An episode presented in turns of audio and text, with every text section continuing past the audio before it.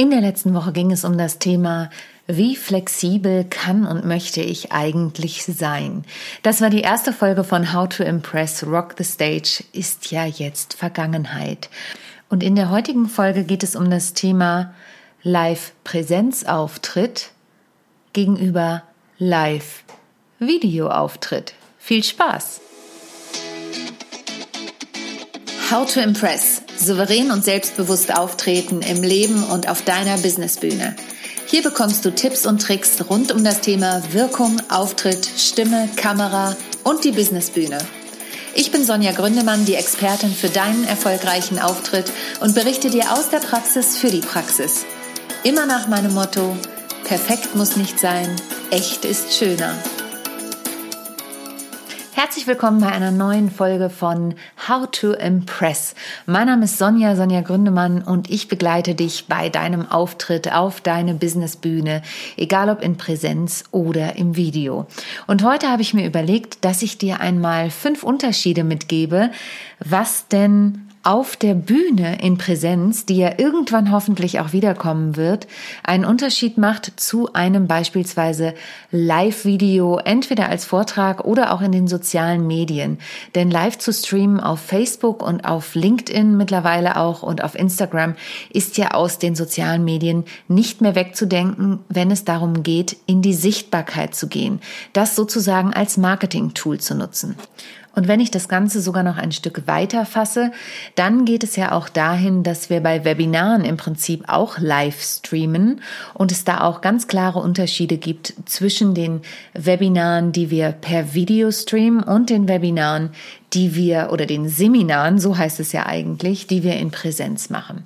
Und ich habe mir überlegt, ich fasse das jetzt mal für dich zusammen. Ich bin ja auch sehr viel online unterwegs. Ich bin ja auch als E-Trainerin unterwegs und bin Vortragsrednerin und Trainerin und Coach auf den Live-Bühnen sozusagen und mache das ja schon alles seit vielen, vielen Jahren, sowohl live als auch online.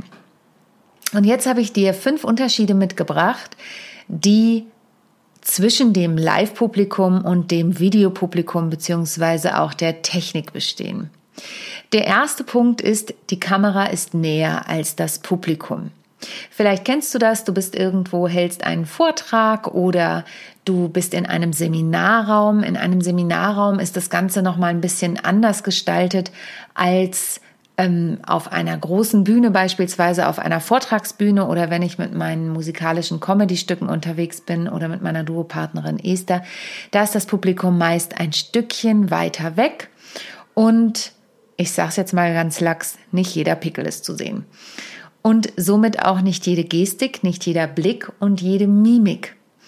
Und es ist einfach so, wenn du vor der Kamera sitzt oder stehst, ich würde dir sowieso immer empfehlen zu stehen. Das ist eine Gemeinsamkeit zwischen der Präsenzbühne und der ähm, Videobühne. Auch da gibt es Besonderheiten.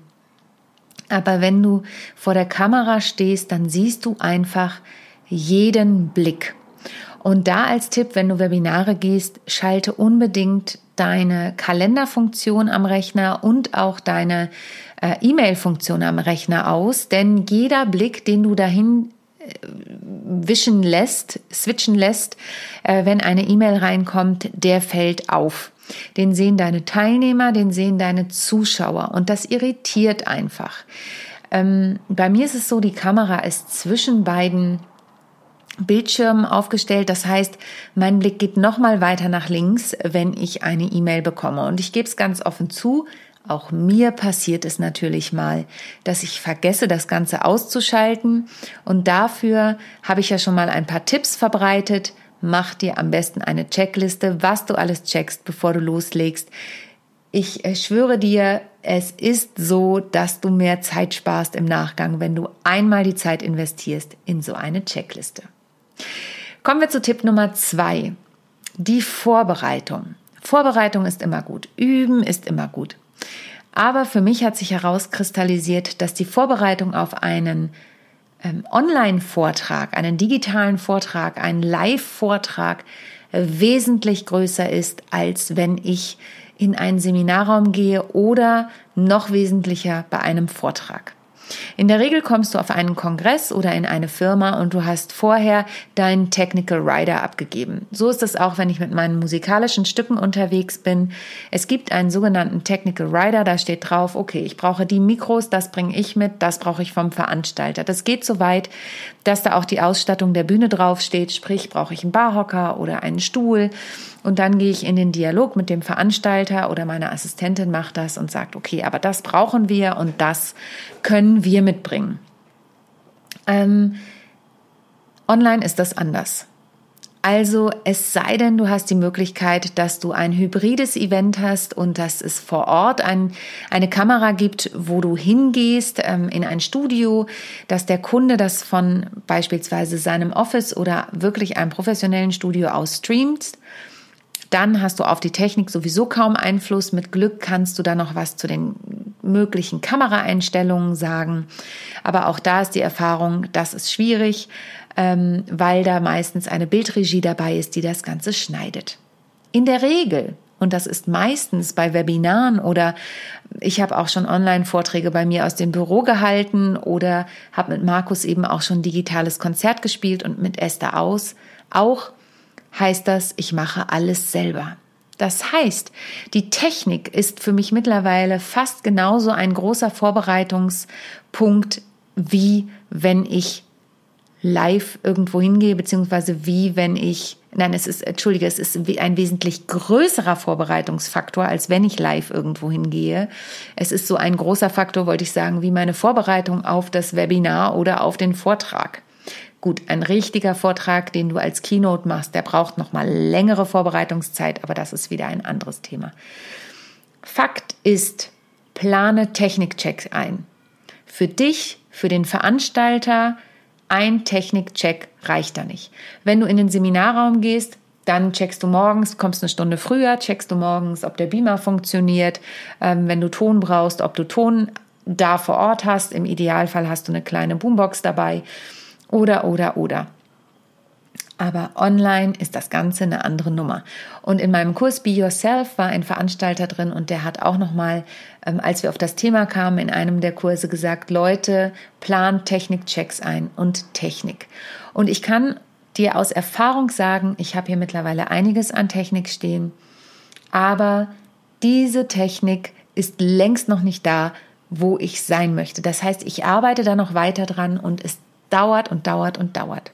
Wenn du allerdings in den sozialen Medien live gehen möchtest, egal ob ähm, Instagram oder Facebook oder auch LinkedIn, guck immer, was die Leute brauchen. Bei Instagram ist es so, dass du auch einfach mit einem Selfie-Modus ein Video in den Stories beispielsweise hochladen kannst.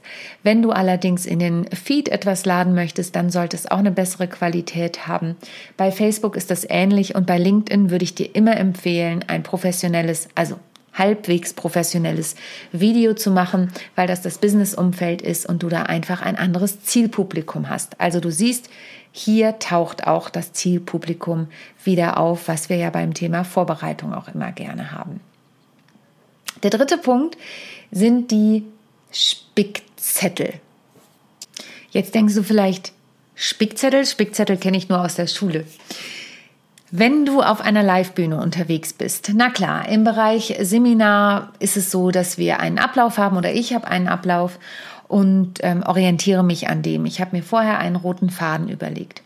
Beim Live-Vortrag ist es so, dass ich den nicht auswendig kann, weil ich kein Freund von auswendig lernen bin, Wort für Wort, aber mir meine Brücken baue, entweder durch meine ähm, Slides, die ich doch mitnehme als PowerPoint-Slides oder eben mir selbst Ankerpunkte setze, an denen ich mich entlanghangle, kommt auch natürlich auf die Länge des Vortrags an. Ist es ein 20 Minuten Impulsworkshop oder ist es ein ähm, Stunden, ein einstündiger Vortrag? Also da gibt es natürlich auch noch Unterschiede. Ich bin kein Freund von Moderationskarten, wenn es um Vorträge geht. Bei einer Moderation sieht das Ganze wieder ganz anders aus. Online ist das aber was anderes. Das ist ein Vorteil, den wir haben, denn online können wir uns unsere Spickzettel an den Rechner kleben und niemand sieht das. Oder was ich gerne mache, da verrate ich dir ein Geheimnis. Ich drucke meine Präsentation in kleinen Bildern aus und mache mir meine Stichworte darunter und das liegt dann auf meinem Schreibtisch und ich habe ja einen höhenverstellbaren Schreibtisch. Das ist dann so hochgefahren, dass es auch nicht groß auffällt, wenn ich mal nach unten schaue. Bin ja sehr kamerafokussiert, ähm, aber trotzdem ist das nicht so schlimm, wenn man da mal hinguckt, wenn es nicht jede Minute ist. Auch das ist natürlich wichtig. Aber alleine das Vorbereiten der Spickzettel hilft mir dabei, mich zu strukturieren und meistens brauche ich sie dann gar nicht oder kaum. Also das ist der klare Vorteil. Ähm, ich würde dir aber immer empfehlen, dir, egal ob Live-Auftritt oder Live-Video, einen, einen Stichwortzettel zu machen zumindest auch wenn du bei Instagram live gehst und irgendwelchen Content berichten möchtest, wenn ich hier meinen Podcast mache und ich gebe dir fünf Unterschiede mit auf den Weg oder fünf Tipps oder drei Tipps, dann habe ich mir die vorher auch aufgeschrieben, zumindest die Stichworte. Da es mein Content ist, kenne ich das meiste, aber ich habe dann etwas, woran ich mich orientieren kann, damit ich auch, sollte ich mich doch mal in eine Richtung verquatschen, den Weg wieder zurückfinde. Unterschied Nummer vier. Da zitiere ich einen hochgeschätzten Technikkollegen, den Thorsten Jekel aus der GSA, aus der German Speakers Association, verantwortlich für hybride Events und absoluter Technikfreak. Und der hat einen Spruch geprägt in den letzten Monaten, der heißt Relevanz vor Firlefanz. Und ich habe heute gerade mit einer sehr lieben Kollegin und Freundin telefoniert, der ich erzählt habe, weil sie meinte, ja, ich muss mich noch in die ganze Technik einarbeiten. Ich äh, moderiere demnächst eine Veranstaltung. Da habe ich gesagt, super, in was möchtest du dich noch einarbeiten? Ja, in den Atem Mini und so weiter. Dann habe ich gesagt, stopp. Ich zitiere unseren wertgeschätzten Kollegen, Relevanz vor Firlefanz. Soll heißen, natürlich ist es total toll, diese ganze Technik zu haben und zu beherrschen. Und natürlich hast du viel mehr Möglichkeiten, wenn du Dinge wie Stream Deck, Atem Mini oder Atem Mini, ähm, eCam Live, alternativ dazu bei Windows OBS nutzt und da Bildschirmteilen machst, Picture in Picture machst, ähm, was mache ich denn noch alles damit? Videoeinspielungen und, und, und, und toll alles vorbereitet hast, aber ich kann dir sagen, ich mache das, ich bereite ganz viel vor und manchmal ist es dann so, dass ich in dem Moment, wo ich live bin, mich dagegen entscheide. Nicht gegen alles, aber gegen einzelne Dinge, die ich dann doch nicht einsetze, weil es mir zu viel wird ich schaffe das dann nicht insofern, als dass ich mich eben auf die Relevanz konzentriere. Mir ist es dann wichtiger, mit äh, guter Energie und guter Laune meine Inhalte rüberzubringen. Ihr wisst ja, es gehört alles zusammen als dann wirklich zu sagen, okay, ich muss jetzt unbedingt diesen Knopf noch drücken. Meistens rennt mir der Schweiß dann schon den oder rinnt mir der Schweiß schon den Rücken runter und ich entscheide mich dann für die für mich entspanntere Variante. Ähm, es hat dann manchmal auch was mit der Bildauflösung zu tun und und und und ich kann dir sagen, ich bin noch nicht am Ende meiner technischen ich möchte es fast nicht Leidenschaft nennen, aber ich äh, habe tatsächlich eine gewisse Affinität für gewisse technische Dinge entwickelt und habe auch gerade von einem anderen Kollegen, als ich eine Veranstaltung moderiert habe, ein großes Lob bekommen, dass ich immer bei den technischen Sachen mit vorne wäre.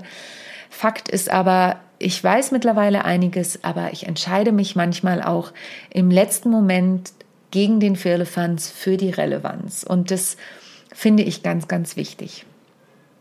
Und last but not least, der fünfte Unterschied ist, ich gehe jetzt zuerst einmal wieder vom Webinar aus, gehe dann aber auch wieder zum Vortrag. Ähm, bei einem Webinar im Verhältnis zum Seminar habe ich mittlerweile eine mindestens genauso hohe Vorbereitungszeit in digitaler Form wie in präsenter Form. Denn in Präsenz nutze ich das Flipchart für ein Seminar oder ich nehme vielleicht noch den, die Metaplanwand und vielleicht habe ich mir auch ein Video überlegt, was ich einspiele, was ich mitnehme. Ähm, und ich, hab, ich bin jemand, der auch total gern mit Karten arbeitet. Und bei mir gibt es immer Abwechslung, in Präsenz, aber auch im digitalen Raum.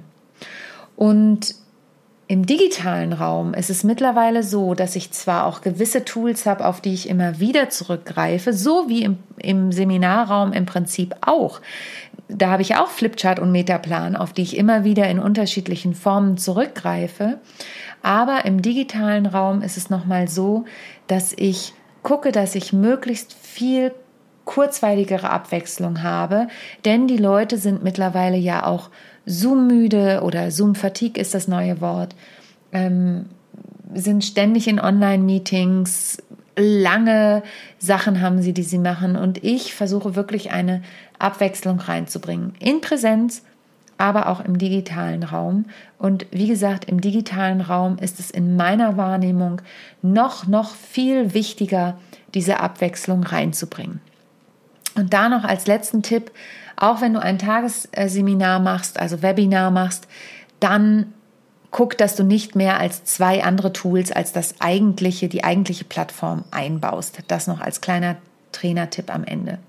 Beim Vortrag ist es ähnlich. Viele Vorträge werden von 20 Minuten auf 15 oder sogar 10 gekürzt.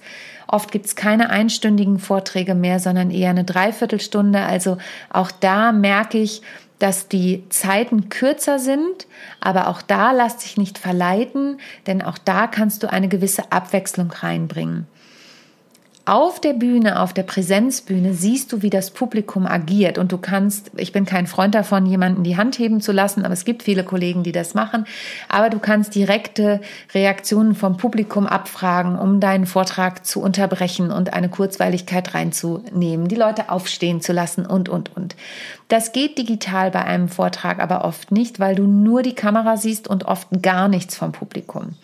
Da kannst du dann auf, ähm, es kommt auf die Länge drauf an, ähm, kannst du dann gucken, ob du beispielsweise was in den Chat schreiben lässt oder eine Mentimeter-Umfrage machst. Aber Achtung, wenn du nur 20 Minuten hast oder ich hatte mal den Fall, da hatten die Leute nur acht Minuten, da macht es keinen Sinn, eine Mentimeter-Umfrage zu machen, weil es immer einen Moment dauert. Und bei acht Minuten und wenn es nur zwei Minuten dauert und du musst ja aber das Resultat auch noch kommentieren, dann ist die Hälfte deines Vortrags schon weg, deiner Präsentation, bevor du überhaupt irgendwas anderes gesagt hast. Also da den Tipp, achte immer darauf, wie lang ist denn die Präsentation? Das waren meine fünf Unterschiede von heute. Es waren ein paar A- und B-Unterschiede unten drunter. Ich fasse sie noch einmal kurz für dich zusammen. Nummer eins, die Kamera ist immer näher als das Publikum, sieht jeden Blick. Ähm, im Verhältnis zum Präsenzpublikum, wo vielleicht auch mal dein Blick abschweifen kann oder du eben durch das Publikum den, den, Blick auch schweifen lassen kannst. Jetzt geht's los hier. Nummer zwei, die Vorbereitung im digitalen Raum, besonders auf die Technik bezogen, oft eine viel größere Vorbereitung für dich als Mensch, der vor der Kamera steht. Äh, das dritte ist der Spickzettel im Verhältnis zum äh, Präsenzraum ist der im digitalen Raum manchmal ein bisschen einfacher zu verstecken. Der vierte Punkt, Relevanz vor Firlefanz, ganz klar, wenn du dich überfordert fühlst mit der Technik, lass gewisse Dinge weg. Manches geht nicht, aber manchmal macht man sich das Leben leichter, wenn man doch die einfachere, aber für sich sicherere Schiene fährt. Und last but not least, denk an die Abwechslung im digitalen, aber auch im Präsenzraum. Und im digitalen Raum muss alles oft viel schneller passieren als im Präsenzraum. Ich hoffe, du konntest in dieser Folge wieder einige Tipps für dich mitnehmen und ich freue mich natürlich, wenn dir der Podcast gefällt und du ihn weiterempfiehlst. Hinterlass mir auch gern eine Bewertung und wenn du das heute am 31. März gleich hörst, dann melde dich doch noch für mein Webinar an. Rock Your Video, das findet heute Abend um 19 Uhr statt. Wenn du den Podcast später hörst, überhaupt kein Problem. Folge mir auf den sozialen Medien, da halte ich dich auf dem Laufenden, denn mein nächster Online-Kurs Rock Your Business ist in den Startlöchern. Der geht schon am 12.04. los mit einer ganz kleinen Gruppe. Es gibt nur ein paar Plätze, aber mit total tollem Inhalt, nämlich wie du deine Kernbotschaft findest und wie du deinen Auftritt vor der Kamera verbessern kannst. Eine Kombination aus Einzelcoachings und Gruppenprogramm. Ich freue mich da riesig drauf. Falls du weitere Informationen möchtest, schreib mir einfach eine E-Mail an office@sonja-gründemann.de oder buche dir einen Gesprächstermin unter calendly.com slash Sonja Gründemann. Genau. In diesem Sinne, bleib gesund und genieß die Sonne. Hier ist der Frühling ausgebrochen. Tschüss! Ich hoffe, die heutige Folge hat dir gefallen und du schaltest auch beim nächsten Mal wieder ein, wenn es heißt How to Impress souverän und selbstbewusst auftreten. Hinterlass mir gern eine Bewertung bei iTunes oder auch eine Rezension bei Google und vernetze dich mit mir auf den sozialen Medien, vor allen Dingen bei LinkedIn und Instagram bin ich aktiv. Über Weiterempfehlungen freue ich mich natürlich auch sehr und wenn du noch mehr über mich erfahren möchtest, dann abonniere einfach meinen Newsletter. Bis zum nächsten Mal.